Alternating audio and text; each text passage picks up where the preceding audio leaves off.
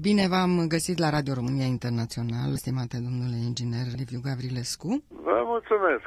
V-aș întreba un lucru care de obicei e rezervat zile de 8 martie. Eu, cum urăsc întrebările clișeu, vă întreb acum pentru că 8 martie poate să fie oricând. La urmă urmei, nu e drept ca femeia să aibă o singură zi pe an, nu? Credeți că femeile sunt la putere în artă? Cum uh, ar încerca să sugereze expoziția curatoriată de Cosmin Năsui, 110 artiste din 13 colecții private, acum găzduită la Palatul Cantacuzino de la Bușteni, un loc foarte potrivit, cred eu. M-aș bucura să fie, dar uh, istoria arată că ele au venit mai târziu și expoziția se cheamă Puterea femeilor în artă. Așa o interpretez. Mhm. Deci cât pot ele să facă sau cât sunt recunoscute în acest domeniu. Eu m-am, jucat, că... eu m-am jucat puțin cu vorbele, că sunt filolog, mă iertați, știu că asta da. înseamnă. Am vrut să vă provoc.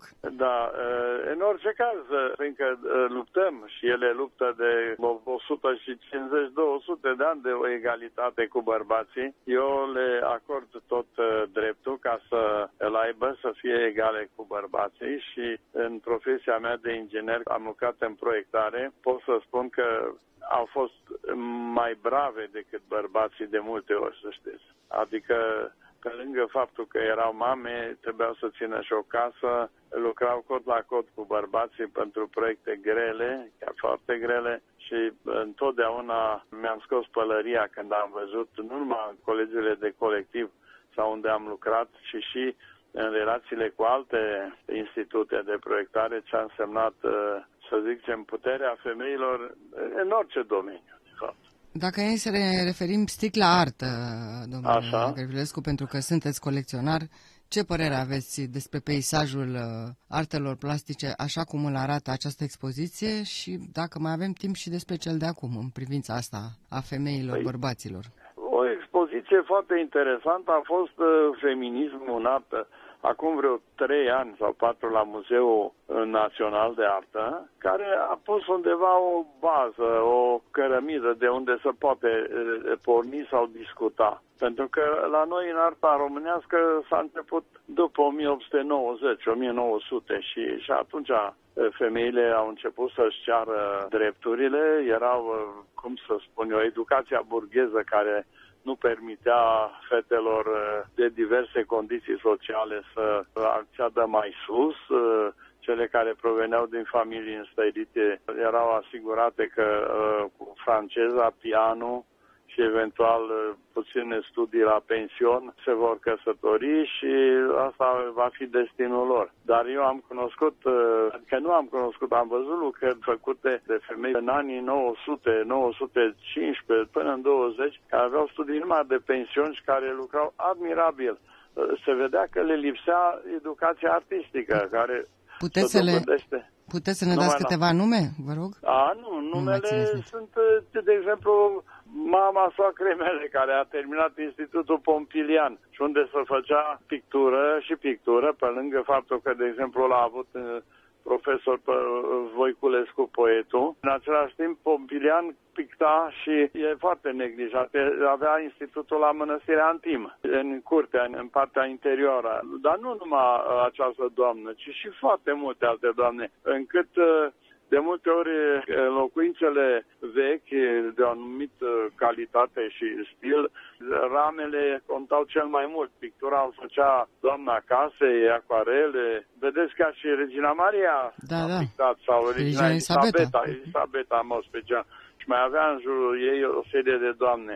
Accesul însă la forma superioară acesta a venit târziu mm-hmm. și uh, pictorițele care Muzeul Național le-a selecționat au fost printre primele care au deschis o poartă, pentru că erau născute toate de la 1895, cum era, de exemplu, Lucia Dembălăcescu, Cecilia Cuțescu, Storm, mi pare tot înainte de 1900. În jurul anilor 1900 erau alte pictorițe care ulterior s-au realizat așa de bine încât au ajuns ca să fie reprezentate chiar și în anii regimului socialist în uh, Muzeul Național de Artă. Deci, uh, pe lângă talentul cu care trebuie să te naști în artă, trebuie și educație. Absolut. Și dintre aceste 110 artiste selectate pentru această expoziție care poate fi văzută la Castelul Cantacuzino, ce părere aveți despre selecție?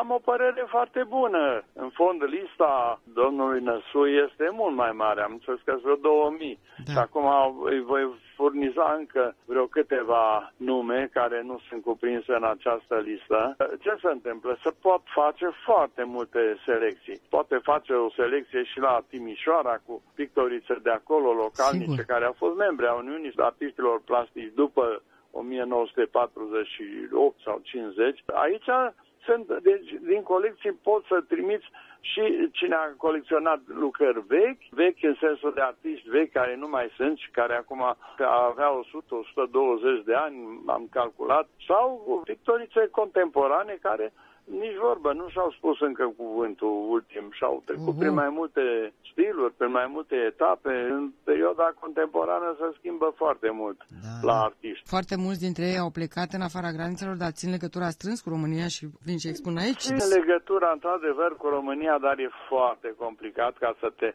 afirme acum, să știți. Eu am avut ocazia câțiva ani să stau așa câte o lună la Paris, la fata mea care era acolo atunci cu soțul și am văzut că o serie întreagă de galeriști, galerii descopereau artiști ai anilor 60-70, să știți. Da, da. Știu. Care atunci au fost uh, neluați în seamă. N-aveau cum, n-avea cum să iasă din țară majoritatea, așa că... Adică nu, nu, nu, artiști, artiști străini care au lucrat în școala Ecole de Paris, să zicem, da. sau în provincia franceză, abia acum alipeau la câte un curent din epoca respectivă, știți?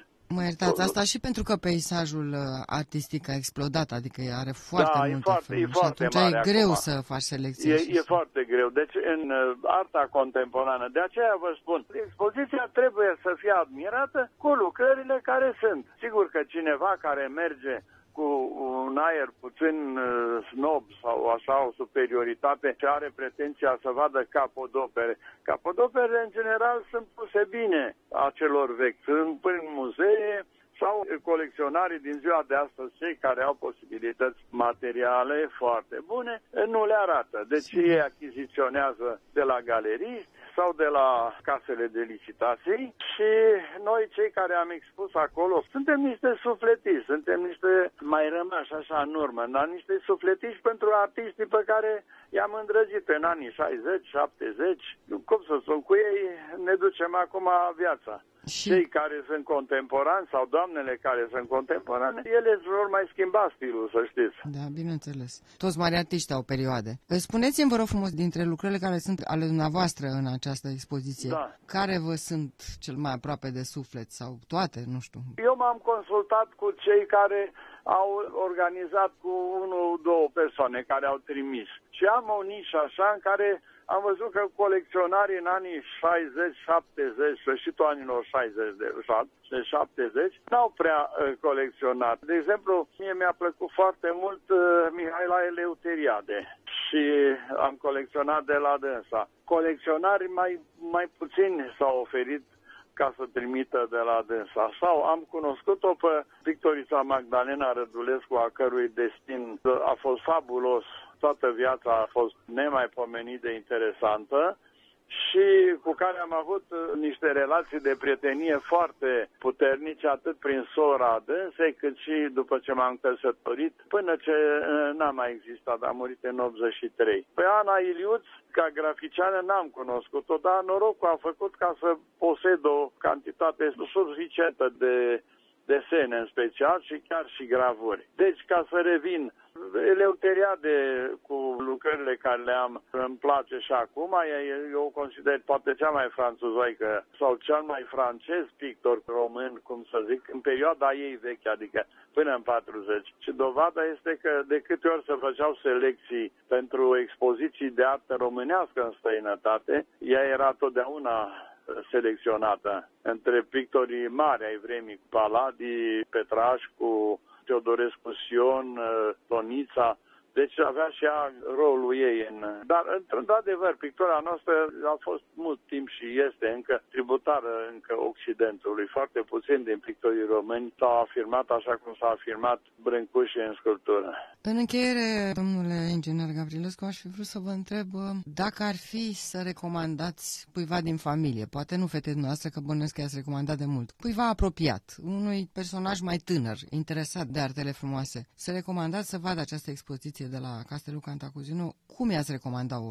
Cum să, cum să recomand? Să mergeți cu toată încrederea și să vă bucurați de tot ce este acolo. Împrejurim, ambiental, o vedere spre Caraiman, și în interior o vedere a unor lucruri deosebit de frumoase, minunate și nu se poate ca să nu vă placă ceva. Chiar dacă sunteți pur și simplu eh, naivi în artă sau începători. Ceva, ceva tot trebuie ca să găsiți, ca să vă placă. Și poate că de acolo pornește un fir mai departe. Exact, undeva trebuie să începi. Sigur, orice, bineînțeles. Dacă nu, dacă nu, măcar să respectați această profesie. Pentru că uh, dictonul latin spunea că arta este lungă și viața este scurtă. Ars longa vita brevis. Da. Exact. Mulțumesc da. foarte mult, domnule inginer. Cu mare plăcere. Mi-a făcut o reală să, plăcere să vă ascultăm. Să vă facă plăcere, sper să vă cunosc. Deci România Internațional, da? Bun, mulțumesc mult. Sănătate, numai bine. Doamne ajută.